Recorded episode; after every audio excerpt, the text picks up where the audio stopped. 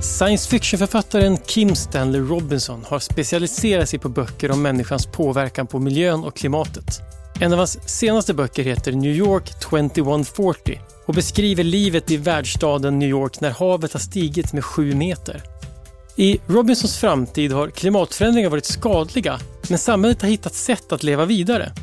Tekniken spelar stor roll för det, men han är också väldigt tydlig med att den stora förändringen som sker är ekonomisk. Samhället har ställt om till en mer kooperativ ekonomi och Robinson är tydligt skeptisk till marknadskrafternas möjligheter att ställa om till en ny framtid. Men hur ser det ut i verkligheten? Hur kommer klimatförändringarna att påverka samhället och vilken roll spelar ekonomin både för problemen och lösningarna? 2018 fick William Nordhaus ekonomipriset till Alfred Nobels minne för sin forskning om just det, ekonomi och klimat. Du lyssnar på Idéer som förändrar världen, en poddserie från Nobelprismuseet där jag, Gustav Källstrand, vill försöka förstå mer av de idéer och upptäckter som ligger bakom olika Nobelpris. Och idag ska det handla om klimatekonomi. Med oss för att berätta mer om det och om pristagaren William Nordhaus är ekonomen John Hassler. Välkommen! Tack så mycket! Ja, varför är klimatet en ekonomisk fråga? Ja, det är ju därför att klimat och ekonomi hänger ihop. Eh, de utsläpp som genererar klimatförändringarna, de omfattas ju av människor, av företag och också av politiker. Eh, och de handlar om liksom vilket transportmedel man, man väljer, hur man eh, väljer att eh, värma upp sitt hus eh, och vilka slags varor man köper, hur man reser och så vidare. Och alla de här besluten är ju i grunden ekonomiska och de påverkas av de ekonomiska förutsättningarna. Vilka priser som gäller, vilka skatter som gäller och vilka regleringar som gäller. Och, och därför så kan man inte förstå vad det är som orsakar klimatförändringarna utan att förstå hur de här besluten fattas.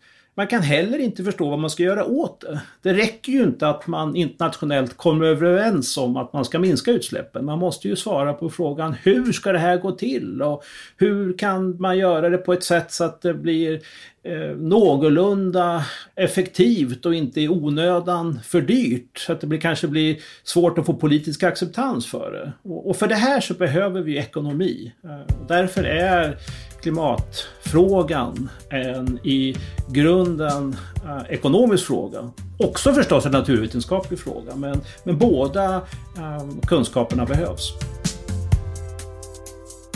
John Hassler är professor och biträdande föreståndare för Institutet för internationell ekonomi vid Stockholms universitet. Där forskar han bland annat om just klimatekonomi. Han är också ledamot av Vetenskapsakademin och sitter med i kommittén som utser pristagaren i ekonomisk vetenskap till Alfred Nobels minne. Han har tidigare varit ordförande för Finanspolitiska rådet och sedan april 2020 är han krönikör på Expressens ledarsida. En marknadsekonomi kan i stort sett aldrig fungera utan att man kommer överens på ett eller annat sätt om ett antal regler för hur man ska liksom behandla varann och behandla eh, miljön och så vidare. Så det, det behövs. Det finns ju ytterst få nationalekonomer som, som tror på någon sorts helt oreglerad vilda västern-ekonomi. Och, och även i en sån så kommer det uppstå strukturer som försöker reglera ägandet och vem som har rätt att använda naturresurser och sådär. Men, men det där fungerar inte alltid som det ska och, och då får vi problem med hållbarhet. Man kan ju ta till exempel frågan om hur vi ska hantera världshavens resurser eh, om vi tittar på det så, så är det ju så att vi liksom under lång historisk tid har trott, eh, mer eller ja, kanske inte trott eh, i någon så att säga, faktisk mening, men i alla fall agerat som om världshavens resurser var outtömliga. Och då behövdes det ju inte där några större regleringar. Men i takt med att ekonomin växer eh, så blir ju det liksom det ändå fysiska faktum att världshavens eh, resurser är begränsade. Mer och mer pressande för vad som kan ske. Och därför så finns det ett, ett samband mellan ekonomisk utveckling och, och brist på de regler eh, som då har gällt på till exempel på havsområdet. På andra områden när det gäller liksom skog och an, användning av, av naturresurser som är liksom mera lokala, då kommer de problem som uppstår om det inte liksom finns regler hur man får använda de här, de kommer uppstå tidigare. Eh, och jag tänker på klimatfrågan och så tänker jag som att atmosfärens förmåga att ta hand om koldioxid är ju som en sorts naturresurs som finns i begränsad mängd. Vi kan inte släppa ut hur mycket som helst under lång tid, under i stort sett all mänsklighetens tillvaro, så har det där inte varit något större bekymmer. Men i takt med ekonomisk utveckling och att vi uppfann eh, metoder för att använda de fossila reserverna, så blev det här ett problem. Och då så blir konsekvensen av att vi inte har reglerat hur vi ska använda den här resursen den blir mycket större. Så att det finns ett samspel mellan ekonomisk utveckling och liksom brister i regleringssystemet. Och, och det kan man säga att generellt så har vi liksom brister i hur marknaden regleras så blir konsekvenserna av de bristerna ofta större ju mer tillväxt vi har, ju, ju mer inkomster vi har och ju mer teknologisk utveckling vi har. Men på samma sätt som problemet med att vi överutnyttjar havens resurser knappast löses av att vi liksom går tillbaks till att fiska med, med kanoter och bara närmast kusten. Så tror jag inte heller att klimatfrågan löses genom att vi liksom går tillbaks till någon sorts eh, förindustriell teknologi eller någonting sånt där. Utan vi ska gå till problemet och införa de regleringar som behövs för att den här naturresursen, liksom andra, används på ett hållbart sätt. Mm, för, för, eh, jag har läst den här boken av eh, William Nordhaus, den här Nobelpristagaren som ska prata om, som heter Climate Casino. Och där skriver han väldigt mycket om det här med att problemet med just som du nämner havet och andra naturresurser, att, att det är svårt att, eller vi har behandlat dem som gratis, att vi har svårt att värdera den här typen av, jag tror han, det finns ett begrepp som heter ekosystemtjänster, eller hur? Att, att det som naturen ger oss har vi tagit gratis, men det borde kosta någonting eftersom Eh, det har en kostnad. Ja, om vi har naturresurser som det finns som en begränsad mängd av, då kan det inte få vara gratis att använda dessa resurser, för då kommer vi få överanvändning. Och, och, och, det där måste liksom lösas på ett eller annat sätt. Och, och, i grunden kan man säga att det finns två sätt. Antingen så bestämmer man ett pris på vad det kostar att använda den här och då kommer man liksom att få en mer ekonomiskt rimlig användning av det. Eller också så, så på ett eller annat sätt så, så fastställer man liksom äganderätter eller en, en kvantifiering av hur mycket av den här resursen som får användas. Och sen så, så, så, kan man ha ett marknadspris på den här då begränsade användningen. Och när det gäller just klimatfrågan så använder vi ju båda de här sätten. Det vi har i Sverige koldioxidskatter då, som då sätts på ett sådant sätt att vi ska få eh, över tiden en rimlig användning av fossila bränslen och att de på sikt fasas ut. Eh, så det är liksom en prissättning. Men inom EU eh, så använder vi också utsläppshandel och det fungerar ju då så att man bestämmer helt enkelt hur mycket utsläpp man får göra. Och det där kommer då att resultera till liksom ett marknadspris på de här utsläppen och de som betalar mest för att få göra utsläppen kommer också få göra dem. Men då håller man koll på den totala mängden utsläpp mera direkt. Och de här två olika sätten att, att reglera marknaden, de, de har eh, eh lite olika fördelar och nackdelar men, men egentligen är det inte så himla viktigt utan båda de här systemen fungerar. Men det viktiga är att man sätter ett pris på på utsläpp helt enkelt? Ja, det blir för den enskilda liksom, utsläpparen så spelar det inte så stor roll om man betalar en koldioxidskatt eller om man betalar genom att köpa en utsläppsrätt. Så för den enskilda användaren spelar det inte så stor roll. Nej. Hur, hur sätter man priserna på de här utsläppsrätterna? Hur ska man beräkna vad det ska kosta? Ja, det är ju den liksom skillnaden mellan de här två systemen. Att eh, om vi tittar på utsläppshandelssystemet eh, som, som då gäller ungefär hälften av de utsläpp som sker inom eh, EUs gränser. Då har man ju inte bestämt något pris utan då säger man ju att si och så här mycket uh, får man släppa ut. Och det uh, operationaliseras då genom att man bestämmer att det finns ett visst antal utsläppsrätter. Och varje sån utsläppsrätt ger rätt till den som har den här att släppa ut ett ton koldioxid. Sen eh, hälften av de här utsläppsrätterna delas ut till företag och det gör man därför att man inte vill att de här företagen ska flytta ut ur EU och släppa ut på något annat ställe. Eh, och ungefär den andra hälften ungefär auktioneras ut. Men de här utsläppsrätterna då, oavsett hur man har fått tag på dem, kan man handla på en marknad som fungerar ungefär som en aktiemarknad. Eh, och det betyder att det varje ögonblick så, så uppstår ett marknadspris uh, på uh, de här. Men det är också inte bestämt i förväg utan där har man bestämt hur många uh, utsläppsrätter som det ska finnas. Och Det här betyder ju då att de här eh, företagen som har fått gratis utsläppsrätter. De eh, resonerar ju som så att ja, men vi kanske ska dra ner lite på våra utsläpp för då kan vi ju sälja de här utsläppsrätterna till någon annan och tjäna pengar på det sättet. Så, att, eh, eh, eh och, så, så fungerar ett utsläppshandelssystem. Medan då, och då har, man, då har man liksom direkt kontroll på hur mycket utsläpp det blir men man släpper kontrollen över priset till marknaden. När det gäller eh, skatter så är det egentligen, gör man tvärtom då. Va? Då säger man att vi sätter ett pris eh, som idag då är i Sverige så den svenska koldioxidskatten är en dryg krona per eh, kilo eh, koldioxid och det motsvarar ungefär 2,50 för en liter bensin. Och det har man då bestämt från politiskt håll. Men man låter marknaden bestämma hur mycket utsläpp det blir. Så att då har man liksom mera bättre koll på vad priset blir för det sätter man ju direkt, men man vet inte exakt hur mycket utsläpp det blir. Men båda modellerna går ju ändå ut på att man på något sätt prissätter någonting utifrån en förväntan om vad som kommer hända i framtiden. Att man sätter antingen en gräns då på vi får max nå så mycket, eh, vad är det, två graders eller en och en halv graders uppvärmning och så måste vi utsläppsrätter som håller oss under det.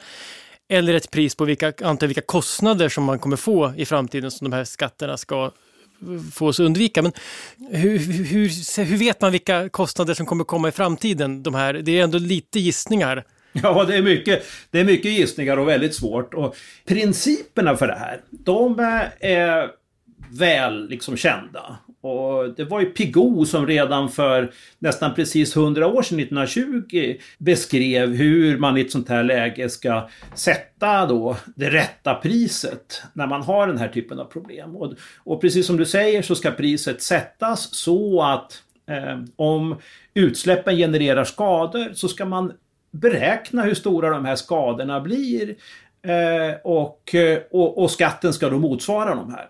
Eh, men det är ju väldigt komplicerat när det gäller klimatfrågan och det har ju att göra med att om jag släpper ut med min eh, motorcykel eh, koldioxid här i Sverige så sprids ju de här utsläppen i, atmosfären. Koldioxiden sprids snabbt, alltså på några månader eller så över eh, hela världen. Eh, och, och, påverkar då klimatet överallt i världen. Och en, en, betydande del av den koldioxid som jag har släppt ut, den stannar också i atmosfären i hundratals och till och med tusentals år och kan då tänkas orsaka skador. Och det är förstås nästan omöjligt att göra en beräkning av vad som är rätt skatt.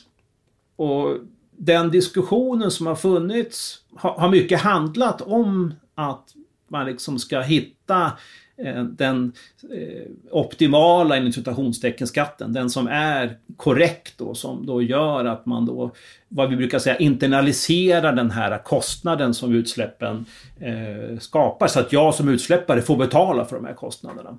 Och det där problemet skulle jag säga att det är, det är olösligt. Vi kommer aldrig att kunna enas om vad som är rätt nivå på det här priset. Eh, och, och, och, det har att göra med att Ja, dels är det en extremt komplicerad fråga klimatet påverkas på ett sätt som vi inte riktigt vet eh, nu och i framtiden. Eh, och det påverkar en massa olika människor i olika delar av världen och det påverkar eh, människor nu levande men också under många, många generationer i framtiden. Och hur ska vi väga samman det där? Det kan man, det kan man inse direkt att det där kommer vi aldrig bli eniga om.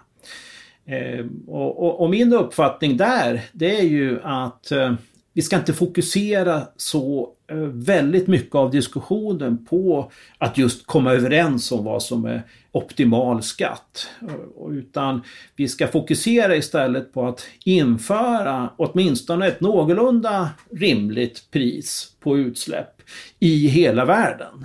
Och och orsaken till att jag säger det är att, att vår egen forskning, eh, som bygger väldigt mycket på Nordhaus arbete, den visar att det viktiga är att få till stånd åtminstone något pris. Det behöver inte vara jättestort. Det räcker med kanske motsvarande en 50-öring eller en krona eller två per liter bensin. Det att införa det får väldigt stora konsekvenser. Sen på marginalen om man höjer lite hit eller dit, det har inte jättestor betydelse. Och samtidigt så är då att införa ett sånt här eh, ganska modest pris inte särskilt samhällsekonomiskt kostsamt. Eh, så det ska vi definitivt göra. Vi ska fokusera på det och sen finliret att få det här priset exakt rätt. Det, det, kan vi, det får vi ta sen. 2018 gick ekonomipriset till två forskare som fört in nya faktorer i den långsiktiga ekonomiska analysen. För den ene, William Nordhaus, handlade det om klimatförändringar. Han skapade modeller för hur ekonomi och klimat hänger ihop och som gör det möjligt att beräkna vilka effekter olika åtgärder för att minska utsläppen får på ekonomin. För den andra, Paul Romer, handlade det om teknisk utveckling. Att innovationer spelar roll för utvecklingen visste man tidigare, men Romer hittade sätt att beskriva hur marknadskrafterna styr möjligheter för idéer att växa fram. För det första så måste vi hantera, vi kan inte eh, klimatförändringarna, vi kan inte låta det bara gå, gå på liksom okontrollerat. Och det, det gäller ju samma sak med fisken i världshaven och, och skogarna i Amazonas. Så att vi kan inte låta det bara fortgå. Den rovdriften måste måste sätta stopp för. Sen om vi gör eh, den här, det här på ett smart sätt. Om vi kommer överens om ett någorlunda modest pris som åtminstone ett första steg på utsläppen och, och, gör det eh, över hela världen. Då kommer inte det att ha några betydande negativa effekter på tillväxten. Eh, det är inte gratis, men, men det är heller inte särskilt dyrt. Tillväxten kommer med största sannolikhet att kunna fortsätta ändå. Eh, så tillväxten blir lite grann av en sideshow när vi pratar om klimatförändringarna. Vi ska inte försöka styra tillväxtens nivå i syfte att hantera klimatförändringar. Till exempel stoppa eh, tillväxten eller göra den negativ. Det kommer inte att funka. Men å andra sidan då så kommer ett smart hanterande av eh, klimatförändringar med ett pris på utsläpp sannolikt inte att ha några större konsekvenser för tillväxten. Det är väl inte bara av ekonomiska skäl, det är väl också av de, de som är inne på, det är också naturvetenskapliga skäl till det helt enkelt, att vi förstör planeten. Och det blir också kostsammare i längden förstås om ekosystem förstörs. Ja visst, ja, men det är en ekonomisk fråga. Alltså, det är ju ett, eh, ekonomiskt faktum att ett antal naturresurser finns i begränsad mängd. Till exempel atmosfärens förmåga att hantera koldioxid. Och det kan vi ju liksom inte komma runt. Och, eh, ekonomin har ju ett antal sådana här begränsningar som vi måste leva med. Jag menar, det mest naturliga är ju att vi har ett begränsat antal arbetstimmar som vi kan, som vi kan, som vi kan använda. Så vi kan inte jobba hur mycket som helst. Eh, så att, så att, att liksom jobba med, tänka på ekonomin som eh, att vi lever under ett antal begränsningar. Det är fullt naturligt, så har ekonomer alltid tänkt. Eh, men vi har kanske inte tänkt riktigt på den här eh, eh, begränsningen som kommer av att atmosfären inte kan ta hand om hur mycket koldioxid som helst så länge. Men, men nu börjar vi göra det. Mm. Och man pratar ofta om tipping points i klimatforskningen just att det finns vissa tröskelvärden som man övergår med dem så kommer klimatförändringar att accelerera väldigt mycket. När man gör sådana här klimatmodeller, finns det med de här riskerna för tipping points? Och sen tänker jag också, finns det ekonomiska tipping points? Alltså finns det vissa krissituationer när ekonomin sticker iväg åt oförutsedda och konstiga håll?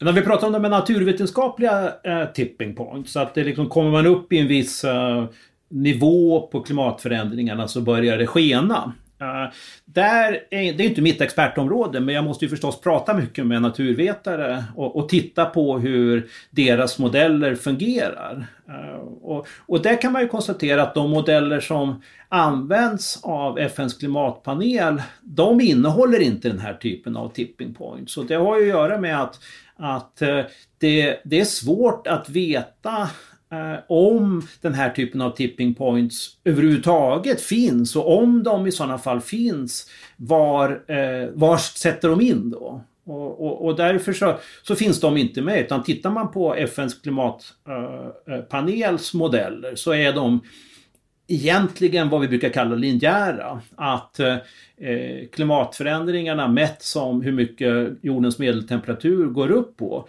de är ungefär proportionella mot hur mycket utsläpp vi historiskt sett har gjort. Och, och det är det resonemanget som ligger bakom det här tanken att vi har en viss utsläppsbudget kvar. Då. Vi kan släppa ut en viss mängd och hålla oss då inom till exempel två grader.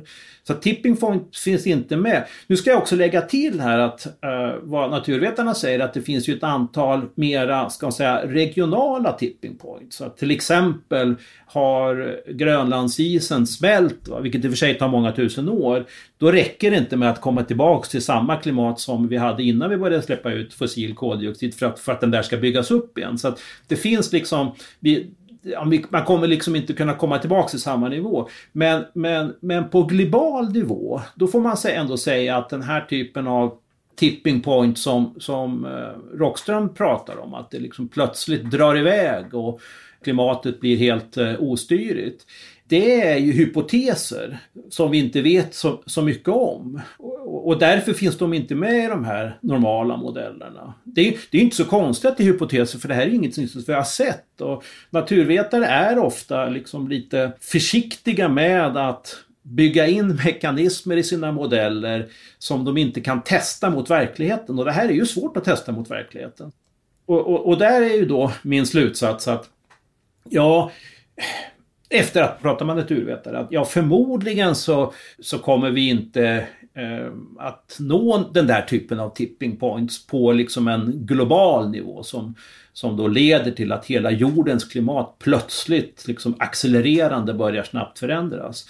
Det kommer vi förmodligen inte att se, men det går inte att utesluta. Eh, så vi, vi behöver oroa oss för det ändå. Men, men det är ju svårt att bygga in det där i liksom en modell som man då säger ska vara liksom den, ge den bästa förutsägelsen eftersom naturvetarna vet inte riktigt vad vi ska, om vi ska sätta in sådana här tipping points och i sådana fall var vi ska sätta in dem.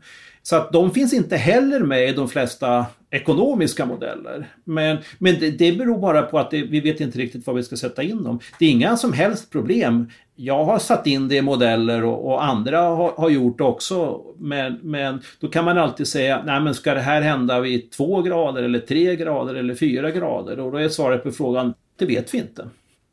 Sen eh, när det gäller ekonomiska tipping points, där är det ju uppenbart att det finns tipping points som då har en mer kortsiktig effekt. Ehm, och då tänker jag på till exempel på finanskriser. Att eh, där kan det ju liksom plötsligt bli så att ekonomin och framförallt finansmarknaderna slutar att fungera. Det där är, det är svårt att veta var och när det kommer att ske, men vi har sett det hända historiskt och det kan hända igen. Den typen av tipping points har ju då förmodligen och förhoppningsvis ganska kortsiktiga konsekvenser. Men det vi är oroliga för när det gäller klimatfrågan är ju mera långsiktiga konsekvenser. Och, eh, och där, där är, blir det ju liksom att fundera på sånt är mycket mer spekulativt. Tittar man historiskt så kan man väl säga att liksom, eh, industrialiseringen, uppfinningen av ångmaskinen och sånt där, det kanske var en tipping point. Eller att man började inse hur man ska använda fossilt bränsle det kanske ledde till en långsiktig tipping point som då gjorde att ekonomin tog en helt annan bana. Det är möjligt, men det där är ju det är någonting som historikerna tvistar om. Eh, kan vi se sånt i framtiden? Ja, jag skulle väl inte tro att ekonomin ändå äh, beter sig på det sättet. Men, men däremot så kan ju liksom om man tänker på det ekonomiska systemet i en bredare mening och tar in politiska mekanismer mm, och sånt. Då är det klart att det kan plötsligt uppstå ett handelskrig som leder till någonting helt annat. Och, och det skulle kunna vara en sorts tipping point, absolut. Ja, men jag tänker också på, på, som du var inne på i början, då, att, att vi alltid, eller ekonomin bygger på att vi verkar inom vissa gränser och att med, med ändliga resurser, men att, att vi ändå nått en nivå när de här ändliga resurserna omfattar alla resurser. Det finns ingenting, det finns ingen, ingen resurs som vi har tillgång till i alla fall, så, som, inte, som vi inte måste tänka på att den är ändlig. Det, ska väl vara liksom någonting sol, solstrålarna som möjligtvis liksom oändliga, men de kan vi inte ta till oss eh, ändå. Men, men i övrigt så är det som allt vi har att göra med ändligt på ett, på ett planetärt nivå. Men det kanske inte förändrar mekanismer i ekonomin, det är bara, bara skalan. Ja, det blir ju liksom fler restriktioner, visst är det så. Men, men man kan ju säga att den enda resurs som kanske ändå inte är i, eh, eh uttömlig och som inte finns i begränsad mängd. Det är ju den mänskliga nyfikenheten, uppfinningsrikedomen. Och vi vet ju sen um, ekonomipristagaren Paul Romer som fick priset tillsammans med Nordaus, att det är liksom idéer, uppfinningar och sånt som är den långsiktiga tillväxtens drivkraft. Uh, och och det kan man ju då säga, det kanske, det, det, en del forskare hävdar att, att det har blivit svårare att, att komma fram med, med nya uppfinningar. Och, och det, det, kan, det kan ju hända att även om så att säga, uppfinningsrikedomen är obegränsad så kanske det blir ändå svårare och svårare över tiden. Och det skulle väl tala för då att på riktigt lång sikt så så kanske tillväxten inte kommer att vara lika hög som tidigare. Men det är i alla fall klart att, att det ändå den Eh, resursen som, som driver den långsiktiga tillväxten. Inte användningen av naturresurser. Om man tittar på Sverige så har jag svårt att se varför tillväxt skulle vara svår eller omöjlig om vi går över till att använda elbilar istället för bensinbilar eller att vi, vi slutar importera palmolja från Indonesien som, som är ohållbart tillverkad. Det, det, det, är liksom inte det som är väsentligt för tillväxten på lång sikt. Men, men på riktigt lång sikt, om vi pratar om hundratals år, så då är det klart att då, då vet man inte. det får vi se hur det blir. Men ser man då innovationer, alltså teknisk utveckling, är det någonting som du tänker på som någonting som liksom rullar på och kommer automatiskt? Kan man räkna med att de ska fortsätta eller gör man det? Är de en del av den förutsägbara ekonomin eller är de någonting som kommer utifrån ungefär som en tipping point, någonting oväntat som händer? Nej, de är definitivt inte någonting som liksom bara kommer som manna från himlen. Eh, och det är återigen Paul Romer som är den liksom, stilbildande forskaren på det området. Och han, han poängterar ju att de allra flesta eh, nya idéer och uppfinningar som, som då driver den tekniska utvecklingen. De görs av individer och företag som försöker lösa något specifikt problem och ofta i syfte då att, att kunna tjäna pengar på, på den här lösningen. Eh, så det där är ju någonting som, som också påverkas av ekonomiska drivkrafter och hur mycket resurser som används till att komma på de här nya idéerna och lösningarna. Eh, och han pekar också på att det är liksom, teknisk utveckling är ju inte bara ja, den, riktningen på den är väsentlig. Eh, och eh, om man då gör det mer lönsamt att komma på idéer som har att göra med hållbar utveckling Eh, och mindre lönsamt att ägna sig åt till exempel eh, att utveckla eh, nya tekniker för att ta upp fossila bränslen ja då kommer den tekniska utvecklingen att styras över mot det som är mer lönsamt. Och då kommer den tekniska utvecklingen att gå snabbare på det hållbara området och långsammare på det ohållbara området. Men det här kräver ju um, då när det handlar om då resurser som inte har någon uppenbart tydlig ägare om att vi reglerar marknaden. Så vi måste då sätta ett pris på ett sånt som då ja, är skadligt och antingen subventionera eller åtminstone inte prissätta den, den goda tekniska utvecklingen. Och då kommer vi att få en överflyttning av eh, tankemöda och forskning och utveckling som då handlar med att utveckla nya idéer på det hållbara området. Och att modellera det där, det, det är liksom en central del i, uh, inte alla klimatekonomiska modeller, men, men, men i många. Eh, och vi kan vara helt säkra på att den här mekanismen fungerar. Däremot så är det klart att man kan vara eh, osäker på exakt hur snabbt det här kommer att gå i framtiden. Men det har hittills fungerat precis på det här sättet att när någonting blir mer lönsamt att forska på för företag och individer, ja då kommer man ägna mer tankemöda åt att försöka lösa de problemen. Eh, så att det kan vi vara helt säkra på. Sen, sen är det ju så att eh, ibland så, så, så sker teknisk utveckling i väldigt stora språng. Det är liksom paradigmskifte. Och de där paradigmskiftena, de är svårare att förutse och svårare att modellera. Och kan ibland komma av en slump. Eh, så att, så att det, det, men det är inte det som jag tror är det centrala, utan det är mera det här liksom ändå ganska vardagliga arbete som sker på utvecklings och forskningsavdelningar i syfte att förbättra teknik som, som egentligen kanske redan i huvudsakligen är, eh, i huvudsak är känd. Är det till och med så att det här är liksom det här att man kan räkna med innovationen som en, en, en pågående kraft som man kan hantera på något sätt. Att det är själva mekanismen som gör att de här utsläppsrätter eller koldioxidskatt är effektiva mål, eller effektiva verktyg. Det är en central del i det, ja. Eh, och, och, och det, eh, det, är också så att eh, priset verkar genom att den liksom, man drar ner på användningen av någonting som är dyrt. Och i, i det korta perspektivet så kan man säga att då är det, det den mekanismen som är den centrala. Lägger man ett pris på, på koldioxid som då gör att bensinpriset går upp. Så i det riktigt korta perspektivet så är det helt enkelt så att man, man, man kör mindre bil. Då. Men det leder också till en, en, teknisk utveckling som hittar då nya sätt att lösa människors transportbehov. Och över tiden är det nog det senare som dominerar. Men är regleringar ett bra sätt att, att hantera det här också? Ja, du tänker på typ att man liksom förbjuder användning av vissa saker och sådär? Förbjuder användning och att sådana här bränsle för bilar, att man sätter vissa regler på hur mycket bensin en bil får släppa ut och liknande. Att på det, snarare än att göra en bred koldioxidskatt så siktar man in sig på enskilda saker.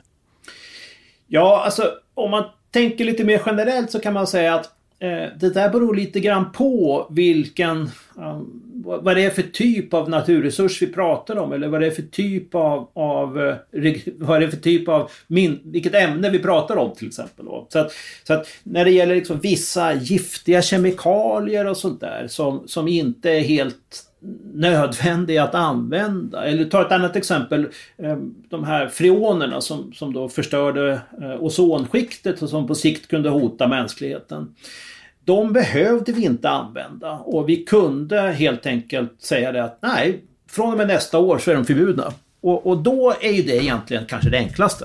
Eh, men när det gäller fossilbränslen så är det ju en orimlig tanke att vi skulle säga att vi från och med nästa år eller omedelbart förbjuder all användning av fossila bränslen.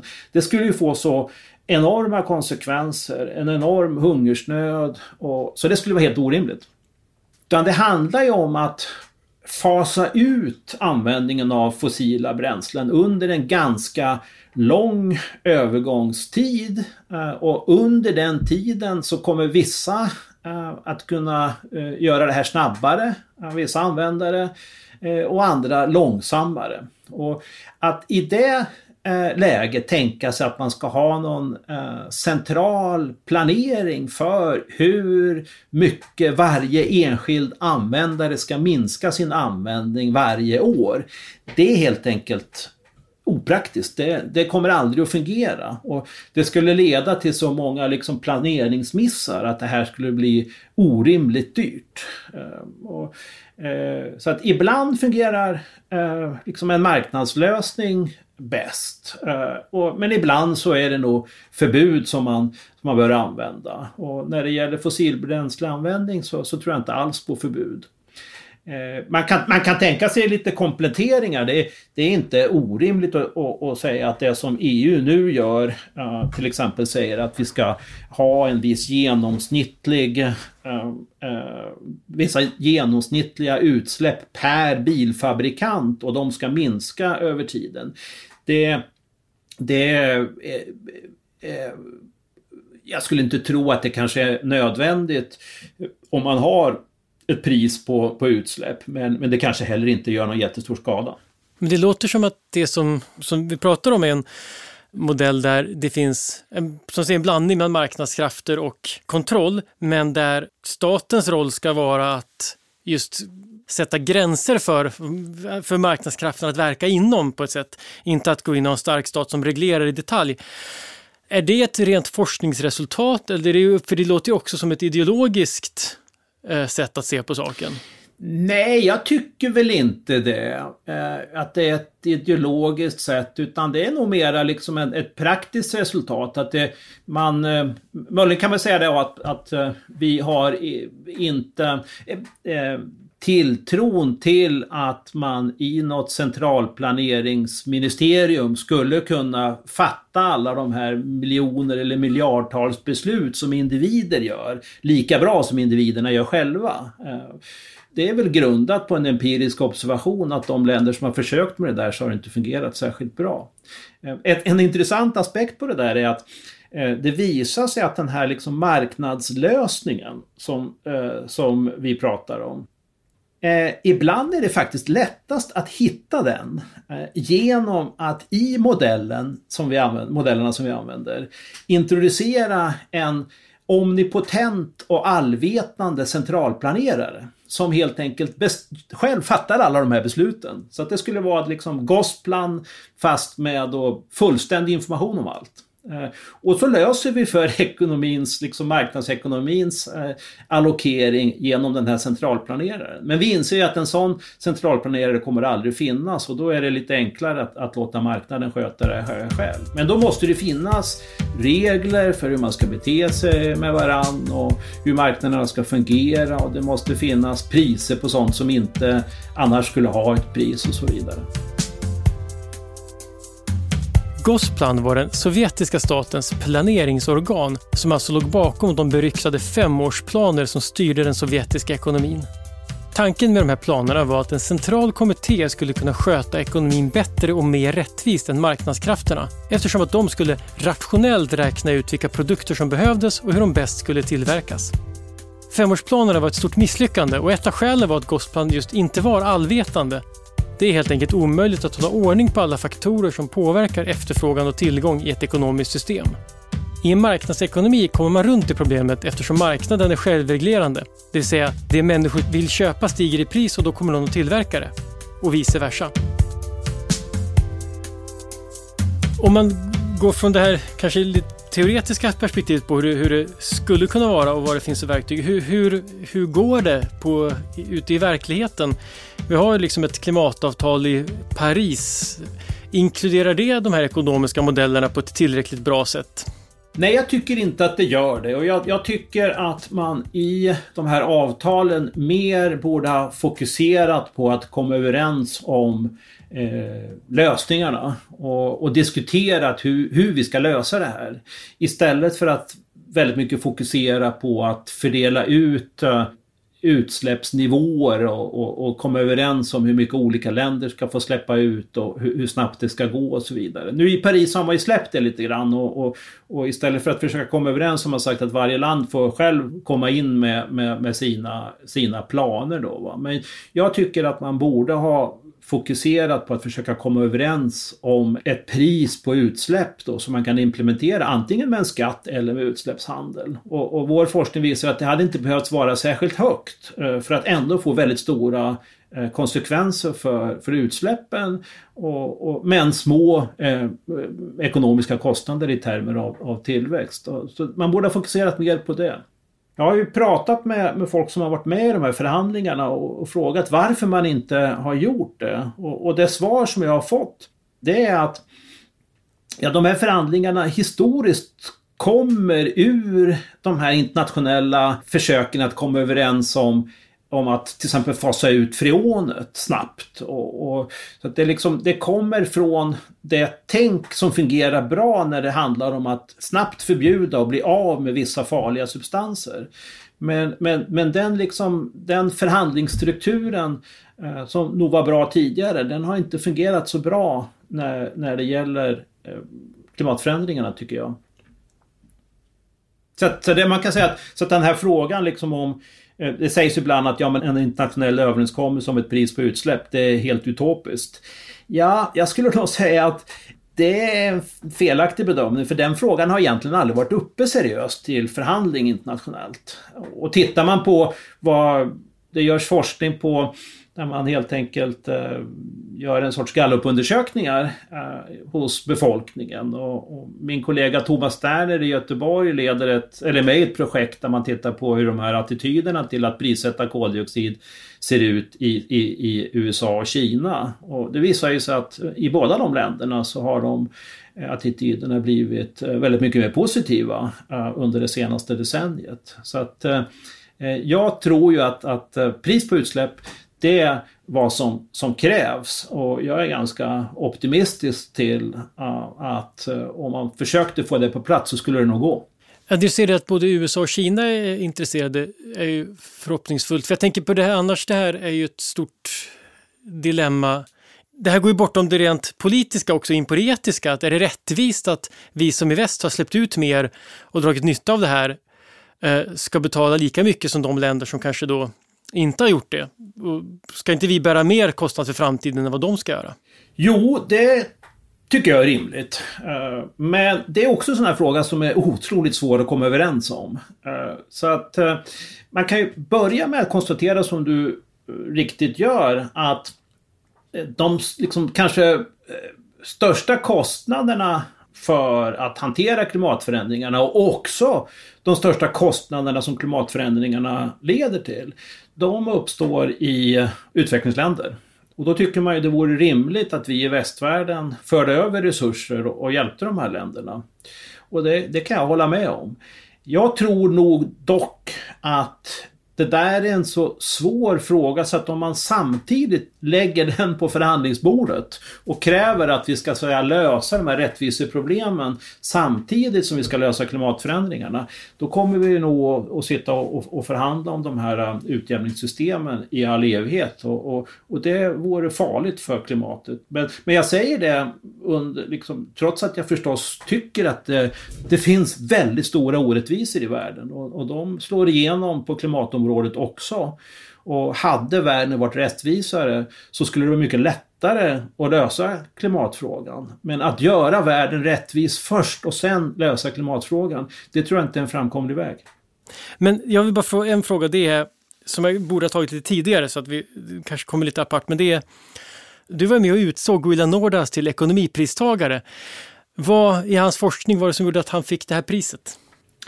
Han fick priset för att han utvecklade de första modellerna för hur ekonomin och klimatet hänger ihop eh, över lång tid. Och de här modellerna kan man då använda Dels för att göra prognoser av vad som kommer att hända i framtiden, men kanske framför allt för att eh, analysera konsekvenserna av, av olika antaganden. Och de här antagandena kan vara till exempel olika typer av politik.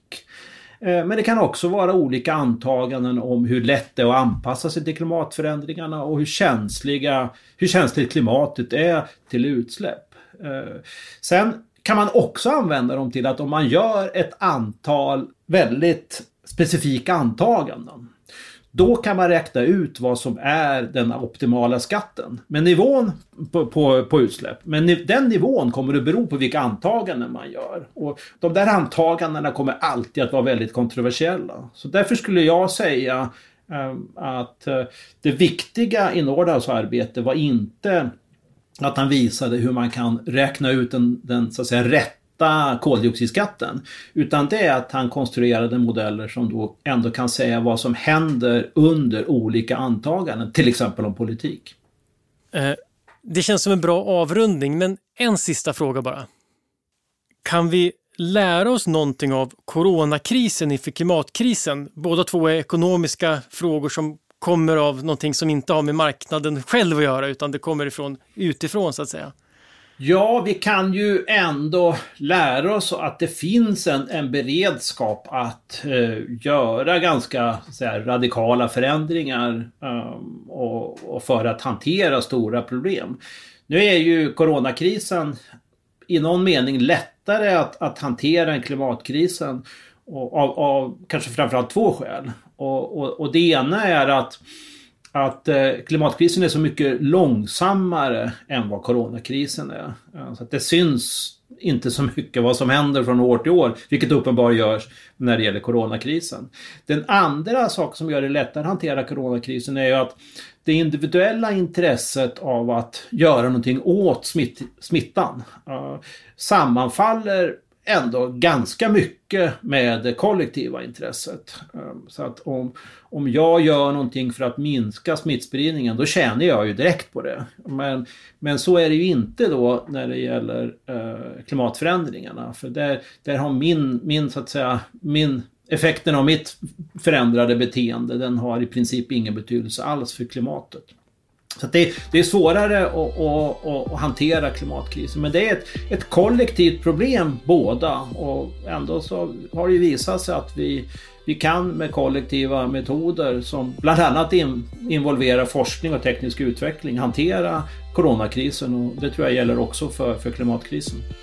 Tack så jättemycket. Det var superintressant att prata om klimat och ekonomi. Och jag tror att man fick en bra helhetsbild av den här frågan och dess komplexitet. Vill man eh, höra mer om, om, klimatet och klimatförändringar så kan jag rekommendera ett tidigare avsnitt i den här podden, nämligen med, när vi intervjuade Johan Rockström om antropocen. Tack så mycket John för att du var med idag. Tack så mycket. Idéer som förändrar världen är slut för den här gången. Den här podden görs av Nobelprismuseet vi finns på Stortorget i Gamla stan. Info om utställningar och öppettider finns på museets hemsida nobelprismuseum.se. Du kan förstås också följa oss på Facebook och Instagram. Och vill du veta mer om Nobelpristagarna och deras arbete så gå gärna till Nobelprisets hemsida nobelprice.org. Och ett stort tack till Nibe Group, EF Education First, Knut och Alice Wallenbergs stiftelse och familjen Erling Perssons stiftelse som möjliggör Nobelprismuseets verksamhet. Vi är snart tillbaka med nya intressanta samtal. Jag heter Gustav Källstrand.